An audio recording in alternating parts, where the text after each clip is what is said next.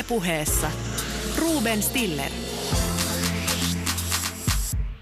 Ylepuhe. Oma veli vartioi siskonsa siveyttä ja hänen kontaktejaan miehiin. Meikkaus saattaa olla synti, pojan homoseksuaalisuus häpäisee perheen ja suvun. Tyttären henkeä uhataan, koska hän on rakastunut väärään mieheen. Tytär lähetetään ulkomaille, jossa solmitaan pakkoavioliitto. Kyllä, tässä lähetyksessä puhutaan kunniaan liittyvästä väkivallasta. Mutta otetaan yksi yleinen tilastotieto lähisuuden vallasta, jonka, lä, lähisuuden väkivallasta, jonka erityismuoto kunniaväkivalta on.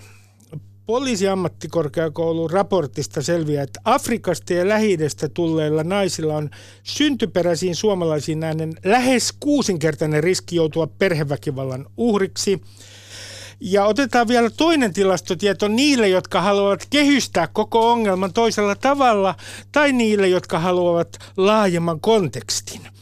Nimittäin yli 15-vuotiaista naisista Suomessa lähes joka kolmas on joutunut parisuuden väkivallan uhriksi.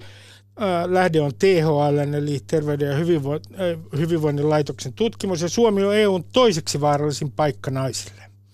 Me puhumme tänään kunniaan liittyvästä väkivallasta ja täällä keskustelemassa ovat Eva Tavasol, joka on paitsi kunnallispoliitikko, niin hän on yhteiskunnallinen keskustelija, joka on ottanut kunniaan liittyvää väkivaltaan kantaa ää, varsin näkyvästi. Tervetuloa. Kiitos paljon. Sitten täällä on ää, Seide Sohrabi, joka on valtiotieteen maisteri, yhteiskunnallinen keskustelija, myös ollut politiikassa mukana, tosin eri puolueessa kuin Eva ja ottanut myös kantaa kunniaan liittyvään väkivaltaan ja siihen liittyvään keskusteluun. Tervetuloa. Kiitos. Ja tutkija Satu Liidman on kirjoittanut kirjan tästä aiheesta. Hän on yksi harvoja suomalaisia, joka on tutkinut kunniaväkivaltaa. Ja tämän äh, kirjan nimi on Väkivaltakulttuurin perintö, sukupuoli, asenteet ja historia. Mennään heti äh, tähän äh, mennään ihan konkreettisesti siihen, mitä kunnia väkivalta tai kunnia liittyvä väkivalta on. Mä kysyn Eva sulta ensimmäisenä, koska sä oot kertonut lehtihaastattelussa siitä väkivallasta joka on, ja painostuksesta, joka on kohdistunut sinuun. Ja jos olen ymmärtänyt oikein, niin se alkoi huivin käytöstä. Ja mä voisin kertoa vähän enemmän, että niin kuin minun yhteisössäni ja minun perheessäni on ollut niin, että naisten ja tyttöjen pukeutumista tarkkailtiin erittäin ankarasti ja minun kohdallani huivin käyttö on ollut pakollinen. Ja siitä luopuminen niin eskaloiti tilannetta ja tapahtui niin kuin jopa väkivaltaisia tapauksia. Ja myös niin kuin minun kohdallani on ollut niin, että niin kuin ehdottomasti me ei saatu ollenkaan olla ystäviä poikien kanssa ja meitä opetettiin pienestä pitäen, että pitää mahdollisimman olla erossa poista. Ja tytön on pakko olla hääyöhön asti neitsyt. Ja vielä niin kuin minun yhteisössä ja myös monessa maahanmuuttajataustaisissa yhte, yhteisöissä on semmoinen käytäntö, että niin kun, sit kun hääpari menee niin kun, viettämään hääyötä ja sitten ö, vuoteeseen pitää laittaa sellaisen valkoise, valkoinen lakana, ja sitten kun se seksuaalinen akti on ohi, lakanassa pitää olla verta. Ja, se, jo, ja se, se esitetään vielä niin kuin suvun miehelle, että, että, että niin kuin tämä nainen on niin kuin kunniallinen nainen, että niin kuin on kelpo aviovaimo ehdokas ja näin poispäin. Ja sit, että niin kuin, koko fokus minun yhteisössäni on niin, että tytön ja naisen pitää olla kunniallisia ja sivellisiä. Mä, mä kysyn, kun pitää tämä yhteisön. Sä oot syntynyt Iranissa, vanhempasi ovat Afganistanista. Mikä on tämä yhteisö, mistä puhut? Siis mä puhun nimenomaan niin kuin Iranin ja Afganistanin niin kuin kansalaisia, että niin kuin niitä ihmisiä, mutta myös olen huomannut, että niin kuin tämmöinen käytäntö ja mentaliteetti on myös niin kuin useammassa niin kuin lähi-idän, lähi, lähi niin kuin yhteisöissä. Että se ei ole vain niin kuin minun maani tai Iranin niin kuin, ihmisten niin kuin ongelma tämä kunniakäsite. Seida, minkälainen, onko sulla omia kokemuksia kunniaan liittyvästä painostuksesta ja henkisestä väkivallasta ja väkivallasta? Joo, on valitettavasti. Et ehkä mulla oli enemmän tämmöistä henkistä puolta, kontrollia, painetta. mua myöskin saatettiin uhkailla, mutta se oli tämmöistä pyrkimystä hiljentää, hiljentää mua. Että esimerkiksi kun mä olin lapsi, niin mä tiesin jotenkin jo pienenä, kun mä olin, tultiin Suomeen, mä olin 7-8, että mä en saisi leikkiä poikien kanssa, mutta mä hirveästi tykkäsin niin niistä leikeistä, mitä pojat leikki. Mä en ollut hirveän mikään tyttömäinen tyttö. Ja tota, joskus mulla sitten tuli tämä tyttö ja poikakaverit hakemaan mua kotoa, niin mun vanhemmat ei reagoinut millään tavalla, niin mä olin vaan, että jes, että tämä on niinku ok. Ja mulla oli myöskin esimerkiksi tummaihoinen poikakaveri, siis kaveri, ja tota, mun perhe oli ihan fine, mutta sitten mä huomasin, että, että ajan myötä tavallaan yritettiin niinku, syrjiä näitä poikia ja, ja tavallaan ajaa mut siihen tyttökavereiden porukkaan ja, ja sitten mulle puhuttiin siitä, että kun mä olin ihan pieni, esimerkiksi äiti sanoi, että älä hypi katolla. Tai siis sain tämmöinen niin hiekkalaatikko ja mä olin päiväkodissa ja tämmöinen katos, mikä on siis kaksi metriä korkein tai siinä on hiekka. Eli metrin, metrin tota, hyppy. Miksi sä hyppii? Niin se sanoo sit sitä, että, että kun mun, että voi tapahtua vahinkoja mun imenkalvo voi puhkea. Puh, puhjeta, niin mä en ole sitten niinku enää avio äh, niinku matskutavaraa. Ja, ja se näkyy niinku tämmöisenä, tämmöisinä lieveilmiöinä ja, ja niinku muitakin asioita. Et esimerkiksi nyt hiljattain mun äiti on vähän niin kuin vitsaillut siitä, kun mä oon kotona, käytän sortsia ja me teepaitaa ja olen vähän niin kuin, tuun suihkusta niin kuin, pyyhe, pyyhe niin kuin ympärillä, niin mun veljet saattaa olla jossain siellä lähellä, niin, niin äiti sanoo, että, että sä nyt yhtään mietit näitä sun veljiä tässä. Ja sitten sanoo samalla mun velille, että no sanokaa nyt tein siskolle jotain. Sitten mun veljet on silleen, no se tekee mitä se haluaa tehdä. Että se on muuttunut, mm. mutta että se näkyy tällä tavalla. Äh, Satu, sä oot äh, kirjoittanut tästä aiheesta kirjan, niin kuin kerroin tuossa, ja, ja sulla on siinä kirjassa paljon esimerkkejä ympäri maailmaa. Minkälaisia, minkälaisia esimerkkejä sulla on kunniaan liittyvästä väkivallasta Suomessa? Ää, niin siis tämä kirjahan oikeastaan kertoo tai, tai keskittyy siis eurooppalaiseen väkivallan historiaan, Kyllä. joka ei suinkaan ole asia, jolle voisi laittaa yhtäläisyysmerkit niin kuin ajankohtaisen kunniaan liittyvän väkivallan kysymyksien kanssa. Mutta ää, on osittaisia limittäisiä yhtäläisyyksiä havaittavissa. Ja, ja nehän liittyy just niin kuin tämmöiseen laajaan kontrolliin, joka voi näkyä hyvin niin kuin erityyppisinä ilmiöinä, mitä tässä Eva ja Seida äsken myös kuvasi. Ja toisaalta se, mitä haluaisin sanoa, että tuli mieleen tuossa Seida lopuksi, mitä sanoit, niin, niin tosiaan täytyy muistaa, että kulttuuri myös muuttuu. Se on niin kuin jatkuvasti tulkitaan ja, ja eri ä, perheet, eri yksilöt tulkitsee sitä eri tavoilla.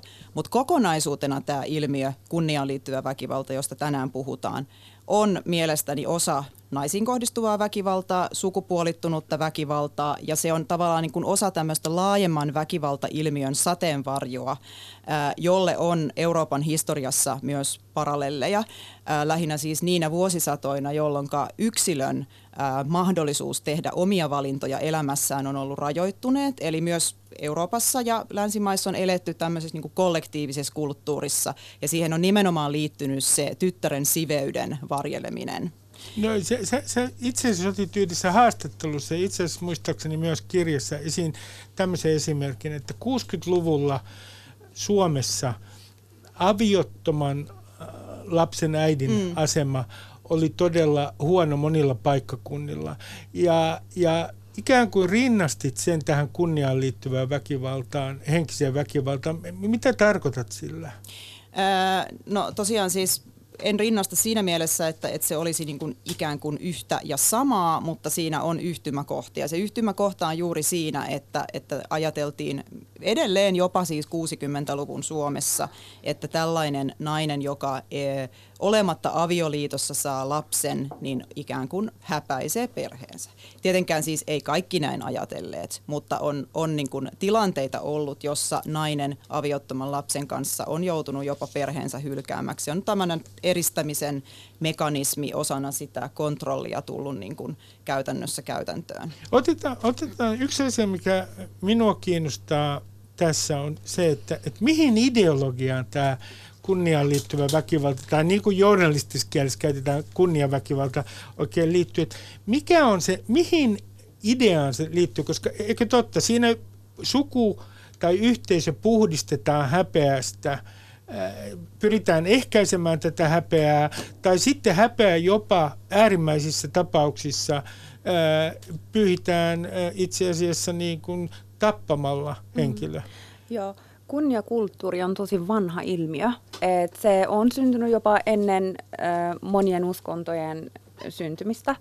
Ja se on ollut olemassa tässä maailmassa ennen niin kuin esimerkiksi islam, kristinusko ja juutalaisuus, niin kuin ennen näitä uskontoja. Ja siinä, äh, siinä on semmoinen periaate, että niin kuin yksilöllä ei ole niin kuin yksilön tarpeet, ei tavallaan niin kuin, ei merkitse enää mitään, tai yksilön henkilökohtaiset päätökset ei merkitse mitään, jos ne menee yhteisön kunnian edelle. Ja silloin niin kun on semmoinen käsitys, että niin kun yhteisöllä on kollektiivinen kunnia, jota pitää varjella. Ja jos on laaja kirjo normeja ja sääntöjä, jos joku yksilö rikkoo niitä, niin yhteisön velvollisuus on sitten rankaistaa häntä, koska ne on aiheuttanut häpeä, mm. häpeän tunnetta. Mm. Ja vielä... Äh, Joo, se, m- m- ajatus katkesi. Ei, äh, ei, ole hyvä. Joo, tota, Eva oli tosi hyvä alustus tuossa noin, ja mä voisin jatkaa siitä, siitä ja vähän tota, kommentoida tätä, mitä Satu tässä sanoo, on se, että, että tämä kunnian liittyvä väkivalta on hyvin tärkeää muistaa, että se ei ole naisiin kohdistuva ainoastaan, vaan, vaan se voi kohdistua myös miehiin. Esimerkkinä on, niin kuin tässä toit alustuksessa esille, on esimerkiksi homomiehet, jotka on niin kuin isompi tabu ja isompi häpeä perheelle kuin yhdenkään naisen tota, harrastama seurustelusuhde jonkun miehen kanssa, koska se on täysin normaali heteroseksuaalisuus, kun taas homoseksuaalisuus täysin. Ja, ja se, mikä tässä niin kunnian liittyvässä väkivallassa on hyvä muistaa, että se kaikki nämä piirteet liittyy seksuaalisuuden kontrollointiin.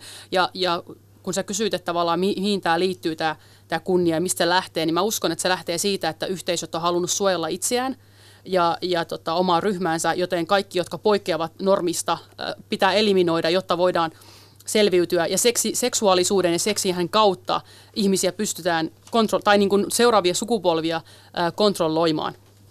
Joo, että kyllä siis tuohon jatkaisin, että, että avainsanat tämän ilmiön ymmärtämisessä on patriarkaalisuus ja nimenomaan se niin kuin heteronormatiivisen sukupuolikäyttäytymisen, sukupuoliroolien niin kuin varjeleminen. Jotenka kaikki, joka rikkoo tämän tyyppistä normiajattelua tavalla tai toisella, on se sitten pukeutumista, on se sitten sosiaalisia suhteita, on se sitten seurustelusuhteita ja niin edelleen, tai on, onko se sitten sen oletetun äh, miehelle tai naiselle sopivaksi katsotun käyttäytymisen vastaisuutta esimerkiksi homoseksuaalisissa suhteissa, niin, niin tämä liittyy tähän Ma, ytimeen. Ja sen, sen vielä haluan tähän sanoa, että, että äh, aivan totta. Ei, ei ainoastaan tytöt ja naiset ole riskiryhmässä. Riskiryhmässä on myös pojat ja miehet, mutta miesten rooli myös siitä näkökulmasta minusta on tärkeää muistaa, että ne veljet, jotka vartioivat siskojaan, niin he, heiltähän sitä odotetaan. Se ei ole heidän oma vapaassa niin kuin valintatilanteessa syntynyt päätös, vaan heihin kohdistuu myös painostusta, jotta he näin pitäisivät yllä sitä järjestelmää. Ja painostusta voi harrastaa myös äidit ja siskot Totta näitä kai, veliä nimenomaan. kohtaan. Täytyy muistaa mm. sitten sekin, että ne siskot voi olla pahimpia susia toisilleen, ja se on mä oon todistanut Suomessa todella monissa perheissä valitettavasti. Joo, Eva. mä yhtyn molempia. Ja se on ihan totta, että niin kuin mä oon itse huomannut, että välillä naiset ovat, nimenomaan naiset ovat ne henkilöt, jotka ylläpitävät kunniaväkivaltaa perheessään ja yhteisössä.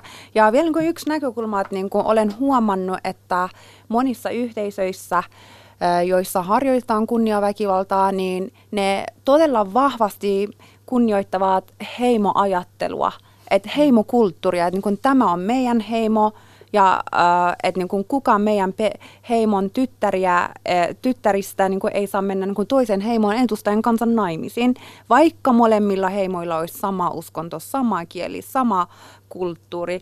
Tämä näkyy myös minun maassani. Et on niin kuin, äh, Afganistanin sisällä on äh, useimpia eri heimoja, joilla on sama uskonto – ja sama kieli, mutta niin kuin ne ei saa keskenään niin kuin mennä naimisiin, koska se on kiellettyä ja voi loukata, varsinkin jos tyttö on se, joka on kiinnostunut toisen heimon edustajan kanssa, niin se on niin kuin syyllistynyt kunnia, kunnian loukkaukseen ja häntä rangaistaan. Mä, mä otan kiinni Satu yhdestä äh, käsitteestä, jonka tässä mainitsit, patriarkaatista ja patri, patriarkaalista vallankäytöstä, mitä tämä eittämättä on. Ja patriarkaalinen vallankäyttö liittyy tietysti yleisesti lähisuhdeväkivaltaan.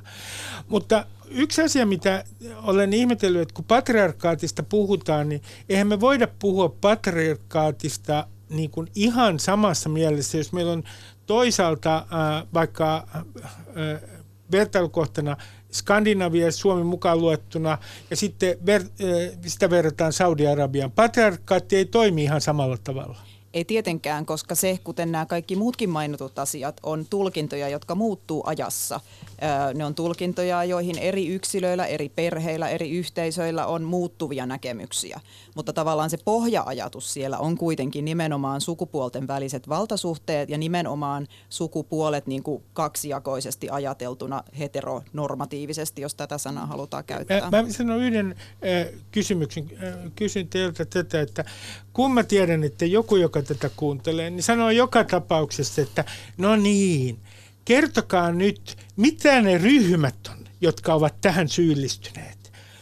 Ää, ja kertokaa nyt, että mikä yhteys islamilla ja ää, kunniaväkivallalla tai kunniaan liittyvällä väkivallalla on. No, otetaan tämä islam-kysymys nyt ensimmäisenä. Et, että, että se, joka nyt tuolla kuuntelee tätä lähetystä ja sanoo, että juu, siinä se taas nähtiin, että se islam on syyllinen. Mitä te sanotte hänelle? Joo, se on ihan fakta, että kaikki uskonnot juontavat juurensa patriarkaatista. Et se on täysin fakta-asia. Ja tässä kunnia-väkivaltaa aiheessa, niin usein itse olen huomannut, että väkivaltaa selitetään uskonnolla, että koska uskonto on näin sanonut. Mutta tämä ilmiö kuitenkin ei täysin johtu uskonnosta. Tämä on paljon vanhempi ilmiö kuin, niin kuin alussa sanoinkin, että niin kun monet uskonnot ovat syntyneet vasta tämän ilmiön jälkeen. Että tämä on äärettömän takapajuinen ja vanha ilmiö ja tapakulttuuri, joka on niin kuin valitettavasti tänäkin päivänä tapahtuu monissa maissa. Ja ne maat, että vielä niin kuin sä kysyt, että missä maissa tapahtuu, sitä tapahtuu Keski-Aasiassa, Lähi-idässä, Pohjois-Afrikassa, joissakin Intiassa. Euroopan maissa, Keski-Aasia se joo, on. Joo. Ja myös niin kuin Euroopassa, Balkanin alueen maissa tapahtuu. Ja se on tämmöinen niin kuin kansainvälinen ilmiö ja ongelma. Sen takia me tarvitaan kansainvälisiä toimenpiteitä ja universaalista huomiota niin. Jos mä voin ottaa tästä Joo, ota, Evan, ole, ole Evan hyvä tota, tota, hyvästä alasta. Joo, eli, eli tosiaan siis, siis, uskon, siis abrahamilaiset uskonnot on tullut tämän kunnia- patriarkaalisen kulttuurin niin kuin jälkeen, ja he on ottaneet ominaisuuksia, nämä, nämä, esimerkiksi islam on ottanut ominaisuuksia. Ja, ja jos kunniamurha on, on kaikkein vakavin äh, seuraus siitä, että nainen tai mies on häpäissyt perheen äh, kunnian, niin toisena tulee heti äh, perässä naisten äh, silpominen, naisten sukuelinten silpominen, mm. eli FGM. Ja tässä kun ihmiset monesti sanovat, että tällä ei ole tekemistä islamin kanssa, niin kyllä sillä on. Kun me katsomme Muhammedin, profetta Muhammedin elämänkertaa, sitä mitä hän on tehnyt, sanonut ja, ja näin edelleen, eli haditissä, niin haditissä hän itse, profetta Muhammed, ää, tota, kehoittaa tämmöistä naista, joka, joka suorittaa mekassa naisten ympärileikkausta, että leikkaa, mutta älä leikkaa liikaa, koska se on parempi naiselle ja miellyttävämpi miehelle. Jotenkin tähän tyyliin, en nyt lainaa tätä suoraan, koska mulla ei ole Korani, ed- äh, tota, anteeksi, haditia, sitä, sitä lainausta, mutta hän kuitenkin kannustaa. Ja meillä on neljä äh, sunnalaista koulukuntaa, ja yhdessäkään niissä koulukunnassa ei kielletä naisten sukuelinten silpomista. Ja itse asiassa kahdessa vai kolmessa ihan kannustetaan tai pakotetaan silpomaan naisten sukueli... Mutta, su- mutta Zeida, mä mm. en todellakaan tunne islamia, mutta, to, mutta sen tiedän, että, että naisten ympärileikkaus – niin sitä on pääosin vain tietyissä maissa. Jos me otetaan kaikki muslimit maailmassa huomioon, niin löytyy valtava määrä muslimikulttuureita, joissa ei noudateta naisten ympärileikkaus. Ju, mutta, mutta juuri sen vuoksi me emme voi katsoa, mitä muslimit tekevät tai eivät tee, vaan me katsomme sitä, mitä islam sanoo sanoo. Ja on monia muslimimaita, kuten esimerkiksi Egypti, Somalia ja myös kurdiseudulla löytyy seutuja, missä tehdään. Ja se perustellaan islamilla ja se on täysin validi peruste, koska niin siellä haditissä lukee ihan yhtä lailla kuin poikienkin ympärileikkaus on mainittu näissä uskonnoissa. Että tämä, meidän täytyy rehellisesti sanoa, mistä nämä johtuvat, mutta se ei tarkoita sitä, etteikö myös kunnian nimissä tätä, tätä operaatiota tehtäisi. Niin, se sulla. Joo, siis kyllähän nämä niinku yhteydet uskontoon, ne on, niistä ei pidä vaieta, samoin kuin ei pidä vaieta yhteyksistä kulttuuriin silloin, kun se on relevanttia. Mutta sitten toisaalta mun mielestä näitä uskontoja ja kulttuuria ei pidä niinku ikään kuin aina änkeä tähän keskusteluun, koska kysymys minun mielestä kyllä lopulta on tulkinnoista, joihin vaikuttaa aika, paikka ja myöskin esimerkiksi koulutus ja ihmiset voi myös niin kuin vaihtaa näkemyksiä tai muuttaa näkemyksiä. Ja eikö, ja, eikö, eikö, eikö, onko mä, anteeksi, että mä keskeytän mm. sitä, mutta eikö ole kysymys myös siitä, että, että kunniaväkivaltahan äh, ilmenee muun muassa hindulaisuudessa. Mm. Äh, sun kirjassa viitataan siihen, että, että myös kristittyjen piirissä, ja, siitähän on nyt merkkejäkin Suomessa, että joissakin suomalaisissa lahkoissa on ainakin henkistä painostusta. Mm. Siis mikä tahansa uskonto voidaan valjastaa palvelemaan näitä niin kuin vallankäytön päämääriä, jos näin halutaan. Ja minkä tahansa uskonnon piirissä on ihmisiä, jotka on aivan päinvastaista mieltä, joiden niin kuin ajattelu on ihmisoikeusperusteista. Ja lopultahan tässä kaikessa on kysymyksessä mun mielestä se, että toteutuvatko ihmisoikeudet kaikille vai ei. Ja tämä on asia, josta myös valtiolla on niin kuin velvollisuus Suomessa huolehtia. Mutta palatakseni lyhyesti tähän, että kristinuskon näkökulmasta niin kuin meidän historiassa – vaikkapa täällä Suomessa, niin ihan lyhyesti, jos saan siteerata ruotsalaista pappia vuodelta 1696. Ole hyvä. Nainen on miehen kunnia silloin, kun hän alistuu ja pitää miestä herranaan ja päänään, kuten alamaiset ovat hallitsijan kunnia silloin, kun he osoittavat tälle riittävästi arvostusta, palvelevaisuutta ja kunnioitusta. Tämä on vain yksi pieni anekdootti siitä, mikä kertoo, että myös niin kuin nimenomaan hyvin, hyvin kristinuskoa niin kuin korostavissa maissa ää, ja, ja ajan niin kuin, ajassa on tulleet näitä samoja ilmiöitä esiin. Eli siis vallankäytön mekanismina ää, on käytetty uskonnollisia perusteluita. Otetaan yksi kysymys esiin, joka liittyy vielä kerran näihin ryhmiin. Että mä kysyn Seida sulta, käytä nyt tätä ilmasta. Sinulla on kurditausta ja minulla on sitten juutalaistausta, joka on minusta aina ollut huvittava jotenkin ilmaus. Niin, niin kun näitä keissejä on ollut siis kurdien piirissä Suomessa ja on ollut maailmallakin, niin nyt jos mä sanon näin, että jaha, tätä tapahtuu siis kurdien piirissä, niin e, kuinka kuinka paljon meidän pitäisi nyt kulttuurillisesti yleistää, kun täh, tässä keskustelussa tulee helposti sellainen käsitys, että koko yhteisö harrastaa tätä. Tietty yhteisö kokonaisuudessaan harrastaa kunniaväkivaltaa.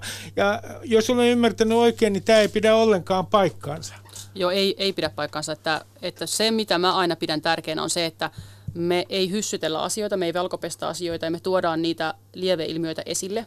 Kurdikulttuurissa on paljon hyvää, yhteisöllisyyttä ja monia muita piirteitä, mitä mä pidän arvossa, kuten vieraanvaraisuutta. Meillä on paljon miehiä ja naisia, jotka puolustaa naisten ja miesten oikeuksia, eivät ikinä tekisi tällaisia tiettyjä toimia, mitä, mitä tietysti taas sitten tekevät. Ja on, kurdi, kurdi, kurdilaiset on, on niin tämmöinen hyvin äh, het, äh, anteeksi, heterogeeninen, heterogeeninen ryhmä, ja, ja ryhmien sisällä on ryhmiä taas ja, ja, ja niin kuin on perheitä, että se, että vaikka olisi ihan sama ryhmä, joka tulee samasta kaupungista, niin toisessa perheessä saattaa kannustaa tyttöä tota, menemään toisen kaupunkiin ja, ja opiskelemaan. Toisessa perheessä taas sanotaan, että missään nimessä et seurustele suomalaisen pojan, pojan kanssa. Mutta se, mitä tavalla yritän sanoa, että näissä kaikissa eri, eri ö, tota, tilanteissa, oli se sitten niin kuin, äh, tota, pehmeämpi tai, tai konservatiivisen puoli, on se, että, että kurdiyhteisö on kehittynyt ihan valtavasti näiden vuosien aikana. Ja, ja mä oon itse huomannut sen, sen kehityksen ja mä oon tosi iloinen siitä. Ja, ja mä niin kuin vielä kerran sanon, että tämä ei päde kaikkiin kurdilaisiin. Ja e, esimerkiksi oma perhe on hyvä esimerkki siitä, että meillä on ihan valtavasti muuttunut se, se tota, miten, miten esimerkiksi meillä, meidän perheessä ja meidän suvussa suhtaudutaan naisiin ja, ja, ja tota, heidän oikeuksiinsa. Mä kerron tässä välillä, ketä on täällä tänään vieraana. Täällä on vieraana Seide Sohrabi, joka puhui tuossa juuri äsken. Eva Tavasoli ja Satu Liidman. Eva, sä halusit kommentoida. Joo, mä haluan lisätä vielä, Sheidalla oli ihan hyviä näkemyksiä, että mun mielestä on ihan relevanttia puhua riskiryhmistä. Ja se ei välttämättä tarkoita sitä, että niin kun, äh, ihmisryhmiä kollektiivisesti syytetään. Kyllä niin kun terveysalan ammattilaisen näkökulmasta ja kyllä minun alani asiantuntijat ja ammattilaiset koko ajanhan puhuu eri ihmisryhmistä, riskiryhmistä, mm. riippuu mikä se mm. ongelma Hyvä on pointti. ja mistä puhutaan. Mm. Totta kai riskiryhmistä pitää puhua. Ja se tarkoittaa, että niin kun esim. lestadiolaiset ja romaanit ja jotkut maahanmuuttajayhteisöt ovat riskiryhmiä, mutta se ei tarkoita, että niin kun nämä kaikki ryhmät kollektiivisesti hakkaavat tyttäriään ja naisiaan ja sortavat homoseksuaaleja. Eh, Siis niin tosi, tosi hyvä puheenvuoro Eeva ja, ja mo- molemmat teistä. Kyllä me ollaan jotenkin tässä niinku ihanaa mun mielestä niinku samoilla linjoilla. Että musta on tosi upeata, että tästä ilmiöstä nyt puhutaan yhä laajemmin. Ja ehkä mä niinku sanoisin tavallaan niinku ikään kuin kansalaisille yleisesti ää, tästä ilmiöstä näin, että älä oleta – Eli älä oleta, että se, minkä sinä näet niin kuin ihonvärinä tai pukeutumisena tai oletuksena sukupuolesta tai kulttuuritaustasta, niin tarkoittaisi yhtään mitään sen suhteen, mitä tämä henkilö ajattelee väkivallasta. Ja sitten toisaalta niin kuin viranomaisille ja muille vastuutahoille, kuten esimerkiksi koulukuraattorit, opettajat ja niin edelleen, niin sanoisin, että herkisty aistimaan ne riskiryhmät. Se, se niin kuin mahdollisuus, että on, saattaa olla kohonnut riski tietyn tyyppiseen väkivaltaan. Kaikki väkivalta on väärin, mutta meidän on tosi tärkeää yksilöidä erityyppisiä väkivaltailmiöitä, jotta me voidaan tehostaa ennaltaehkäisyä, auttamista ja myöskin järkeistää oikeusjärjestelmää. Mä kysyn Satu sinulta vielä tästä, että kun ö, olet ö, käyttänyt kirjassa semmoista ilmausta, kulttuurillistettu suomalainen – ja, ja se viittaa siihen, ole, olet yhdessä kohdassa. Minä luen tarkkaan välillä tekstejä. Se on minun tuottajallekin, Jorma nauraa tuossa, että onko tullut nyt ihan hulluksi tuossa Stiller. Kulttuurillisesti, sä otat sen yhte, siinä yhteydessä huomioon, kun keskustellaan siitä, että milloin tehdään tavallaan väärällä tavalla tämmöisessäkin keskustelussa kulttuurillisia yleistyksiä. Ni, niin äh, mitä meidän, miten meidän pitäisi sitten puhua näistä ryhmistä. Jos meidän pitää niin kuin toisaalta, niin kuin puhutaan näistä kulttuurillisista tekijöistä, mutta toisaalta niistä jotenkin niiden kohdalla pitäisi olla tietysti varovainen, ettei se ole väärä yleistys. Onko sinulla mitään ohjetta? Niin, no siis tietysti kaikki yleistäminen ja leimaaminen on huono juttu. Se ei edistä niin kuin väkivallattomuutta eikä sitä, että, että ihmiset löytää ja uskaltaa tulla avun piiriin. Tämä koskee myös esimerkiksi parisuhdeväkivaltaa laajemmin. Että tota, vaikka meillä on tosi ikäviä ja hurjia tilastoja ää, suomalaisten naisten joutumisesta parisuhdeväkivallan uhriksi esimerkiksi, niin eihän me voida lähteä siitä, että me jokaisen naisen kohdalla tavallaan niin kuin pidetään sitä ennakko-oletuksena. Mutta meidän pitää herkistyä näkemään ne mahdolliset altistavat tekijät. Kult- ja, ja niitä on myös ne kulttuuriin liittyvät tekijät joissain tapauksissa. Mä, mä kysyn sinulta Satu tällaista, kun nyt mä teen niin kuin, äh, ehkä aivan väärän rinnastuksen, mutta kokeilen sitä siitä huolimatta, että jos meillä todellakin on tällainen tilastotieto, että että yli 15-vuotias naiset tässä maassa, siis kaikista, joka kolmas on joutunut parisuudenväkivallan uhriksi. Ja Suomi on EUn toiseksi vaarallisin paikka naiselle. Niin, ää, voidaan, mitä sä sanot tällaisesta yleistyksestä, että Suomi on naisvihamielinen kulttuuri? Näiden tilastotietojen pohjalta, koska sekin on yleistys, mutta tietyllä tavalla se, sehän on totta. Niin, no tavallaan se on totta niin, kuin, niin kauan kuin väkivaltaa ilmenee, mutta täytyy tässä väkivaltakeskustelussa aina myös muistaa se, että kun me puhutaan tietystä väkivaltailmiöstä, niin sehän ei tarkoita sitä, että me ikään kuin pidettäisiin muita väkivaltailmiöitä vähempiarvoisina. Ja faktahan on se, että aina edelleen, kun, tai hyvin usein edelleen, kun puhutaan naisiin kohdistuvasta väkivallasta, niin sieltä jostain takarivistä nousee se käsi, joka sanoo, että niin niin, mutta kohdistuuhan miehiinkin väkivaltaa. No totta kai kohdistuu, mutta ei se tarkoita sitä, etteikö pitäisi ja voida puhua myös yksilöidymmin väkivaltailmiöistä. Ja nyt esimerkiksi naisiin kohdistuva väkivalta on siis nykyään oikeustermi. Se on perustellusti sellainen. Miehiin kohdistuvat väkivaltailmiöt on tunnistettu ihan eri tasolla jo aikaisemmin ja nyt vasta viime aikoina meillä on alkanut kehittyä mekanismeja siihen, että voidaan niin kuin sukupuolittuneen väkivallan muotoja paremmin yksilöidä. Ja tähän liittyy kunniaan liittyvä väkivalta, huolimatta siitä, että se ei kohdistu ainoastaan tyttöihin ja naisiin. No mä Eva kysyn sinulta, kun olet sanonut, että että, että jopa feministit, mutta myös päättäjät, niin on jollain tavalla vaienneet tästä mm. asiasta. Miksi he ovat vaienneet sinun mielestäsi? Joo, mä äh, kerron, että mitä mä oon tarkoittanut. Et ensinnäkin mä oon sanonut, että kanta, äh, va, valtaväestö on sy- systemaattisesti vältellyt aiheesta puhumista.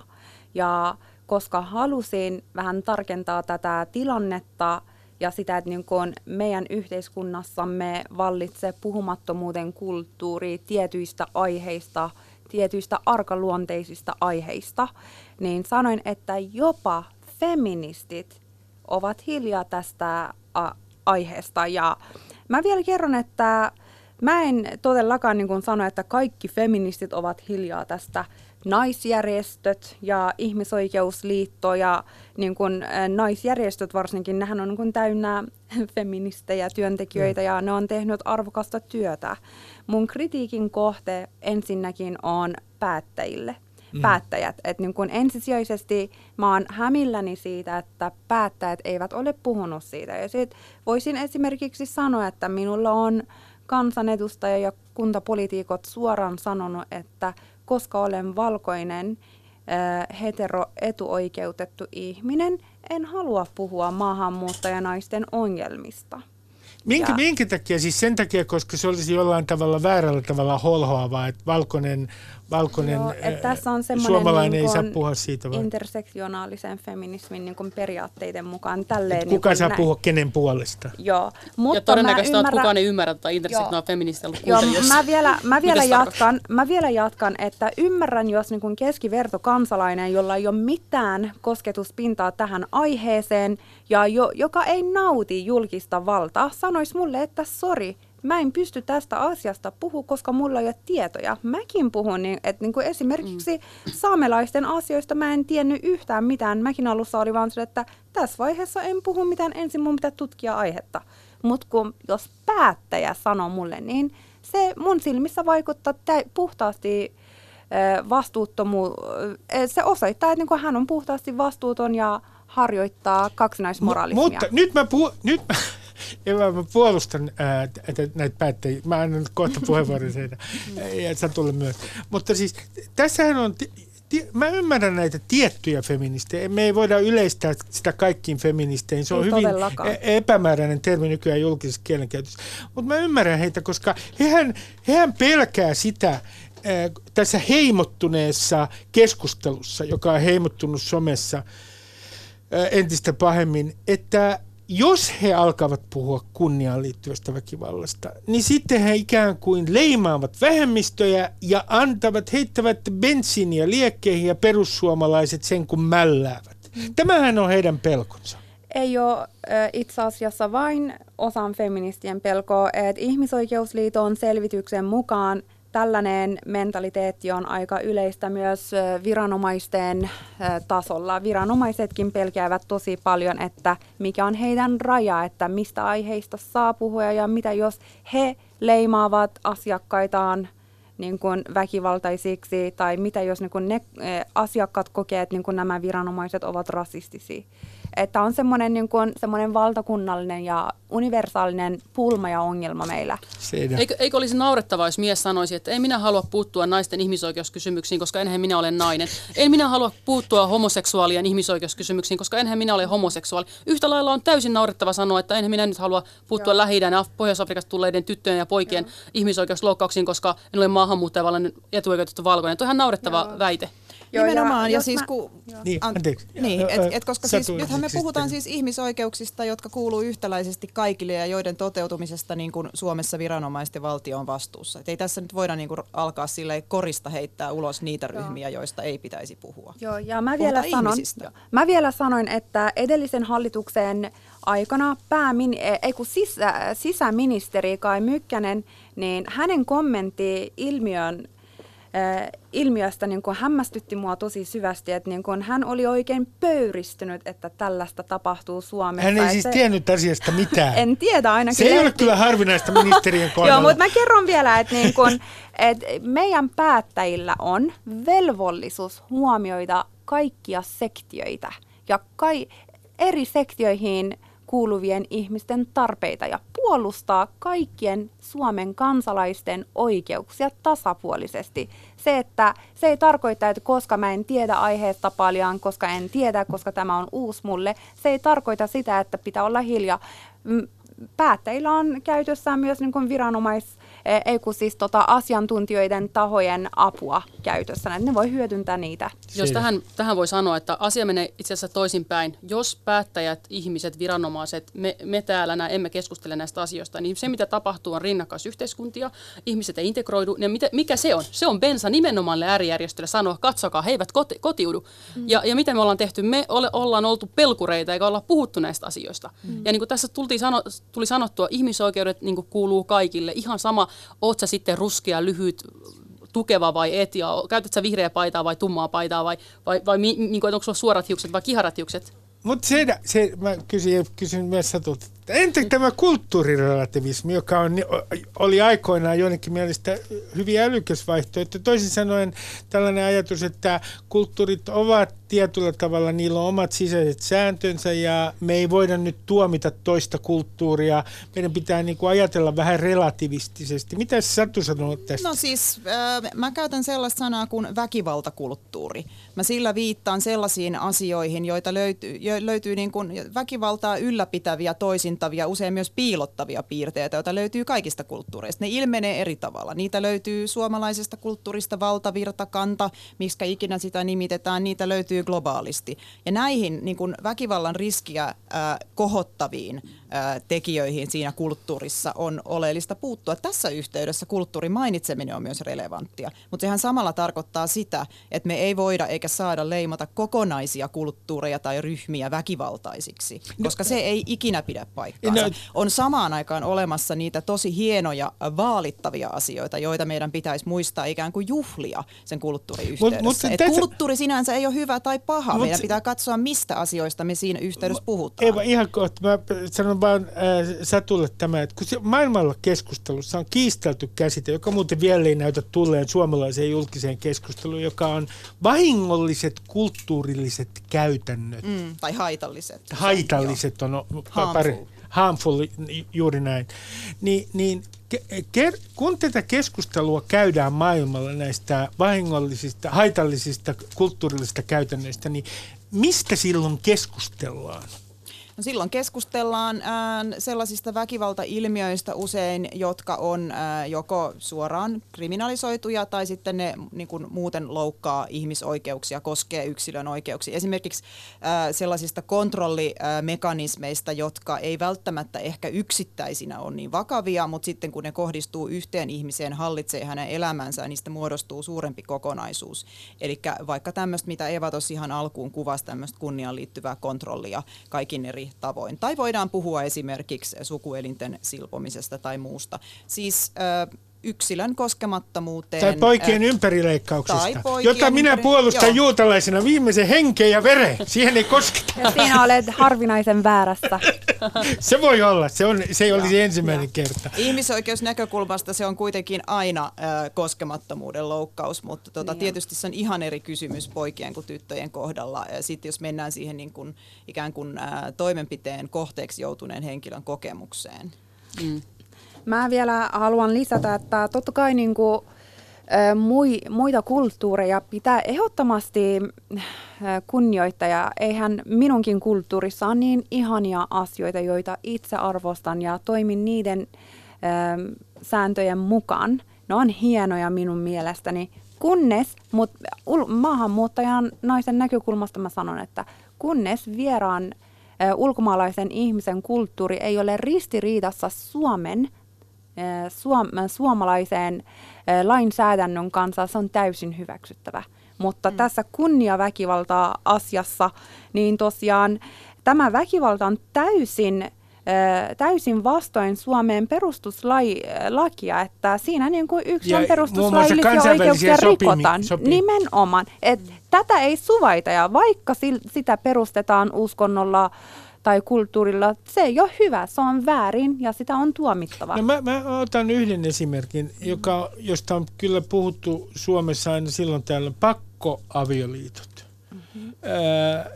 muistaakseni Eva, sinulla on tämmöisestä kokemus. Voiko se kertoa, tuota, että sinua yritettiin pakottaa? Joo, et, minua avio. yritettiin pakottaa mennä naimisiin serkun kanssa ja en halunnut sitä.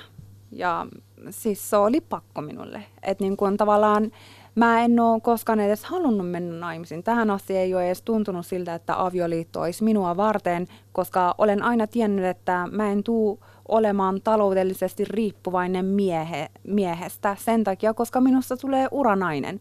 Mutta kulttuurin perusteella minun olisi pitänyt mennä naimisiin hyvissä ajoin.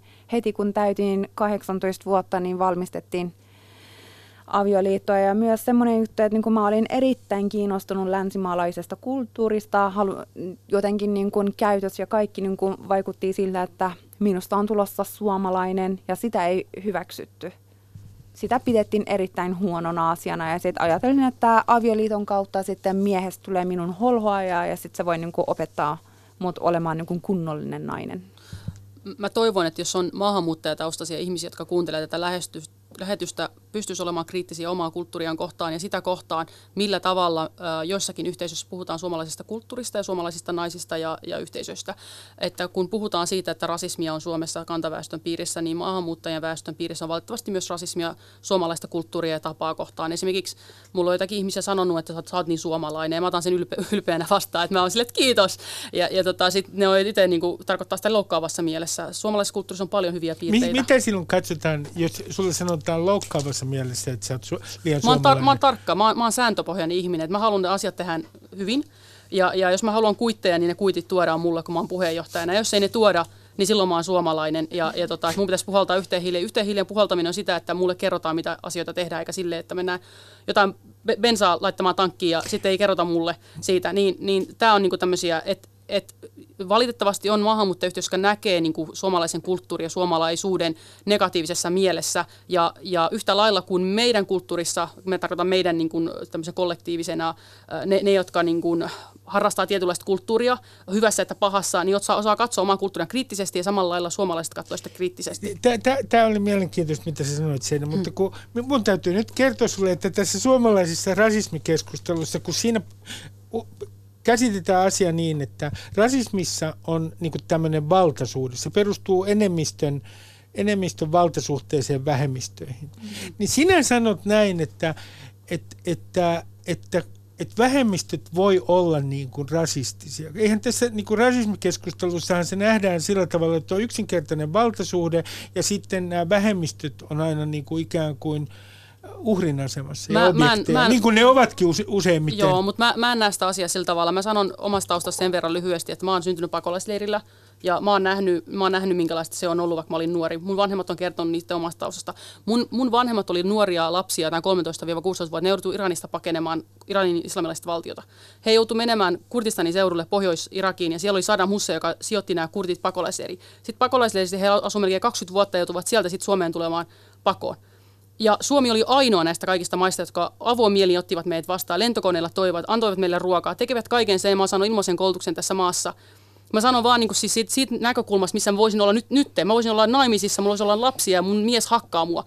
Niin mä haluan pitää, säilyttää tämän suomalaisen kulttuurisen hyvät puolet – ja pitää tästä maasta niin kuin, niin kuin sen hyvistä periaatteista kiinni ja samaan aikaan sanoa, niin kuin, että, että kulttuurit muuttuvat. Suomalainen kulttuuri muuttuu ja meikäläinen kulttuuri muuttuu, mutta että myöskin täällä vähemmistöjen keskuudessa voi olla rasismia myös muita äh, maahanmuuttajia kohtaan. Aivan. Joo, tätä rasismia mä oon huomannut maahanmuuttajien yhteisöissä, etenkin niin kuin tummaihoisia kohtaan.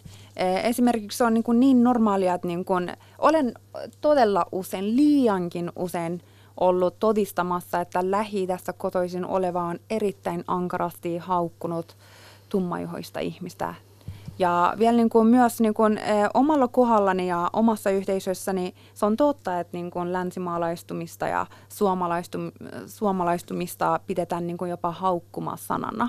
Esimerkiksi muut, se ei ole silleen, että niin kuin suomalaisia ei pidetä huonoina ihmisinä. Kyllä heitä kohtellaan hyvin, mutta jos oman yhteisön jäsen omaksuu suomalaisia kiellettyjä tapoja, se on väärin. Silloin haukutan, että he, he se on niin kuin suomalaisuus, se on väärin. Mä, mä palaan tähän aiheeseen, äh, nyt meidän ydinaiheeseen. Tämä oli mielenkiintoinen sivupolku Sivupolku, kiitos, kyllä. Kiitos teille siitä. Äh, mutta äh, Satu, pakkoavioliitot. Mm. Jos me katsotaan historiallisesti äh, näitä pakkoavioliittoja Suomen historiassa, niin kuinka kauas meidän täytyy mennä Suomen historiassa, että meillä on ollut sellaisia henkistä painostusta avioliittoon ja pakkoavioliittoon? Mm. No tavallaan niin toi, tuohon kysymykseen vastatakseen pitäisi määritellä ensin se pakkoavioliitto niin. aika selkeästi. Ja sehän on niin kuin, tietyllä tapaa veteen piirretty viiva. Järjestetty avioliitto. Niin, mm. Järjestetty avioliitto ja pakkoavioliitto eivät ole samoja asioita. Ja nyt esimerkiksi kun Suomen Ää, Suomen velvollisuutena on toimeenpanna Istanbulin sopimusta, joka on, on Suomen ää, ratifioima, niin mehän puhutaan siinä yhteydessä nimenomaan pakkoavioliittojen kriminalisoinnista se, Jota että, ihmisoikeusliitto on kannattanut. Ää, Nimenomaan on. Joo, joo, ja siis sehän on siellä ää, sopimustekstissä niin, että et pakottamalla solmitut avioliitot pitäisi voida ää, mitätöidä, kumota tai purkaa. Ja, ja tota, tämä on asia, joka ei tällä hetkellä toteudu riittävällä tavalla onko se sillä ja kannalla, Onko se sitä, äh, sillä kannalla, että pakkoavioliitot ja mahdollisesti on. myös se, että, jot, että jot, joku lähetetään ulkomaille, ollaan lähettämässä ulkomaille pakkoavioliiton solmimista varten, joka on myös yksi riski, että sekin pitäisi kriminalisoida? No siis mä en ota tähän nyt kantaa tähän äh, kriminalisointiin, koska mä en, en ole juristi, mä jätän sen heille, mutta oikeusministeri on selvittänyt pakkoavioliittokysymystä ja joka tapauksessa joku ratkaisu pitää tähän löytyä. Että meidän tämänhetkinen avioliittolainsäädäntö ei millään tavalla pysty niin kuin, pureutumaan tähän ongelmaan, koska avioero, joka Suomessa ikään kuin katsotaan tämmöisenä tavallaan niin kuin helppona, jopa hallinnollisena, kevyenä mekanismina, se ei tietenkään ole koskaan kevyt osapuolille itselleen niin kuin henkisesti, mutta et, et se ei vastaa tähän kysymykseen. Meillä on myös pakkoavioliittoja, niin kuin esimerkiksi monikanaisissa tiedetään, jotka eivät näy niin kuin Suomen viranomaisille, koska ne ei välttämättä ole laillisesti solmittuja avioliittoja Suomen lain silmissä. Joten tähän ongelmaan pureutuminen vaatii niin kuin erityyppistä mekanismia, erityyppisten riskien niin kuin tunnistamista myöskin. Onko mä oikeassa, että jos katsotaan tätä kunniaan liittyvää väkivaltaa, kunniaväkivaltaa, niin, niin yleisin tapaus Suomessa on nimenomaan sellainen tapaus, missä ikään kuin valvotaan sukupuolten välistä niin kuin kontakteja ja sitten mahdollisesti niin kuin valitaan niin kuin aviopuoliso. Et se on yleisin muoto tätä kunnia väkivaltaa, siis tämmöinen henkinen painostus. Siis niin kuin kontrollitoimet, erilaiset kontrolliilmiöt niin kuin yhteensä ja, ja niiden niin kuin lukemattomat eri ilmiöntymät. Sen takia mun mielestä on hyvä, kun Ruotsissa käytetään tällaista termiä kuin hedersrelaterad våld och förtryck – Eli siinä tulee se painostus, se on niin kuin nivottu siihen termiin, se kontrolliajatus. Se on se niin kuin tavallaan ilmiön isomassa. Otan, otan... Mutta se on myös harmaa alue, koska Ot... suurin osa näistä teoistahan ei ole mitenkään niin kuin lainsäädännön äh, ikään kuin kehikossa niin kuin helposti tunnistettavaa. Ja mä otan tämän yhden tilastotiedon Ruotsissa. Ruotsissa on arvioitu, että tämähän on e- vähän epäselvä, mutta siellä järjestö, joka taistelee kunnia kunniaan liittyvää väkivaltaa vastaan on arvioinut, että Ruotsissa tehdään 10, noin 10 kunniamurhaa vuodessa ja vuonna 2009 Ruotsissa arvioitiin, että 70 000 nuorta ei saa Ruotsissa valita vapaasti puolisoaan. Mm.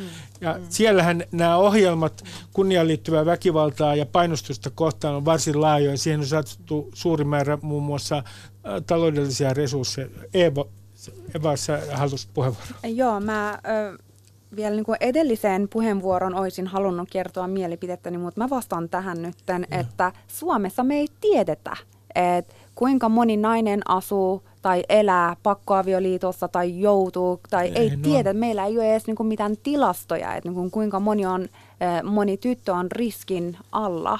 Et tämä on sen takia niin, että niinku, ja myös me ei tiedetä, että niinku, kuinka moni nainen on saanut surmansa nimenomaan kunniaväkivallan takia. Esimerkiksi Monika Naiset liitto on epäillyt, että tällaisia murhia, kunniamurhia Suomessa on tapahtunut, mutta koska meidän lainsäädäntö ei tunnista sitä, niin sitä ei ole pystytty todistamaan, mutta ne arvelee, että ehdottomasti näin Suomessa onkin myös tapahtunut Ja yrityksiä on ollut muun muassa viime maaliskuussa Haagassa oli tapaus, Vaasassa oli yksi tapaus mm. ja sitten Suomessa on muun muassa ollut tapaus, joka on mennyt korkeimpaan oikeuteen, jossa jossa ei erityisesti sitten pystytty osoittamaan, että kysymys oli kunniaväkivallasta, vaikka henkilö oli koko ajan uhkailu, uhkailu ympäri, ympäristössään, että hän aikoo tappaa tämän uhrin. Hän ei siinä onnistunut. Että näitä tapauksia on, jossa on ihan selvä tarkoitus ollut, ja niitä on mennyt myös oikeuteen. Suomessa? Mä, mä, se, se, mitä tässä niin keskustelussa ei ole käyty, että millä tavalla voidaan ehkäistä, sitä on mm. puhuttu politiikoista ja on puhuttu. Yeah. Mä, mä ehkä keskittyisin ruohonjuuritason toimijoihin, eli viranomaisiin, ja pääasiassa mä haluaisin kouluoppikirjoihin oman kappaleen väkivallan eri muodoista, naisiin kohdistuva väkivalta, kunnian liittyvä väkivalta, mitä tahansa väkivallan muotoja. Ja että oikeasti luokassa, oli sitten biologian tunti, yhteiskuntaopin tunti, historian tunti, käydään nä, nä, tämä teema oikeasti läpi ja tuodaan esille, että Suomessa on tällaiset lait ja aina voidaan viranomaisiin luottaa, että tuodaan se kissa pöydälle siellä kaikkialla viranomaistasolla ja koulu on hyvä paikka, koska ne nuoret kasvaa ja jonakin päivänä ne on työelämässä ja, ja heidän etensä tulee avioliitot ja tämmöiset pakko, pakko ja näin, niin mä uskon, että se on yksi keino. Ja samaan aikaan mä sanoisin kantaväestölle, kuten mä sanon maahanmuuttajataustalle, että jos te näette, arvelette, niin puuttukaa siihen ja ottakaa selvää. Ja yksikin, yksikin välittävä aikuinen on riittävä pelastamaan yhden nuoren elämää ja se on jo paljon. Joo, siis todella juurikin näin. Ja ylipäätänsä siis koulujen ihmisoikeuskasvatus pitäisi niin kuin olla parempaa, laajempaa, varmempaa ja sisältää nämä väkivaltateemat tällä tavalla niin kuin nyanssoiden ettei vaan puhuta väkivallasta niin kuin yleensä tai esimerkiksi semmoisessa oletetussa niin kuin lapsien kontekstissa, kuten niin sanottu koulukiusaaminen, joka musta kyllä sinänsä on väkivaltailmiö, ää, vaan että ymmärrettäisiin, että, että siellä voi olla lapsia ja nuoria, joita nämäkin tässä niin kuin puheena olevat ilmiöt koskee, no, jo, mä, jotka kokee perheessään mä, kontrollia. Mä, mä otan kaksi, nämä ei ole tarkkoja, nämä on viitteellisiä tilastolukuja Ihmisoikeusliiton tutkimuksista, että kolmasosa, lähes kolmasosa opetusalan ammattilaista, täytyy muistaa, että oli aika pieni otos, mutta tut, selvitys on hyvä. Lähes kolmasosa opetusalan ammattilaista sanoi, että yksi tai useampi oppilas on ollut kotiarestissa kunnian ää, ää, vuoksi. Ja sitten yli kolmasosa opetusalan ammattilaisista oli kohdannut oppilaan, joka, johon oli kohdistunut fyysistä kunniaväkivaltaa viiden, viiden viimeisen vuoden aikana. Tässä on saattanut olla samoja oppilaita, niin tämä ei ole tilastollisesti mitenkään kauhean varma, mutta nämä on viitteenomaisia lukuja. Eli ongelma on kouluissa todellinen. Ja mä kysynkin Eva sulta tätä, että jos nyt joku näkee koulussa sitten, että joku ikään kuin valvoo siskoaan. Veli valvoo siskoa hänen menemisiä ja tu- tulemisiaan. Kontrolloi, niin mitä sitten pitäisi tehdä, koska tietyllä tavallahan siinä sitten puututaan tämän perheen myös yksityisyyteen, ja jos hän ei käytä väkivaltaa, jos se on tämmöistä epämääräistä henkistä painostusta ja niin kuin seuraamista, niin siitähän on aika vaikea saada joskus näyttöä. Tämähän on erittäin yleinen kysymys sote-alan ja sivistysalan ammattilaisten keskuudessa, myös niin kuin maahanmuuttajapalvelujen tuottavien niin kuin, eh, ihmisten eh, ammattilaisten keskuudessa, että miten pitää puuttua, miten pitää tunnistaa, miten pitää ennaltaehkäistä. Ja tämän takia mä korostan tosi paljon, että me tarvitaan julkista valtaa. Ei enää voida ajatella, että järjestöt yksin ovat vastuussa tämän asian kitkemisestä. Me ehdottomasti tarvitaan poliitikkojen tahtotila.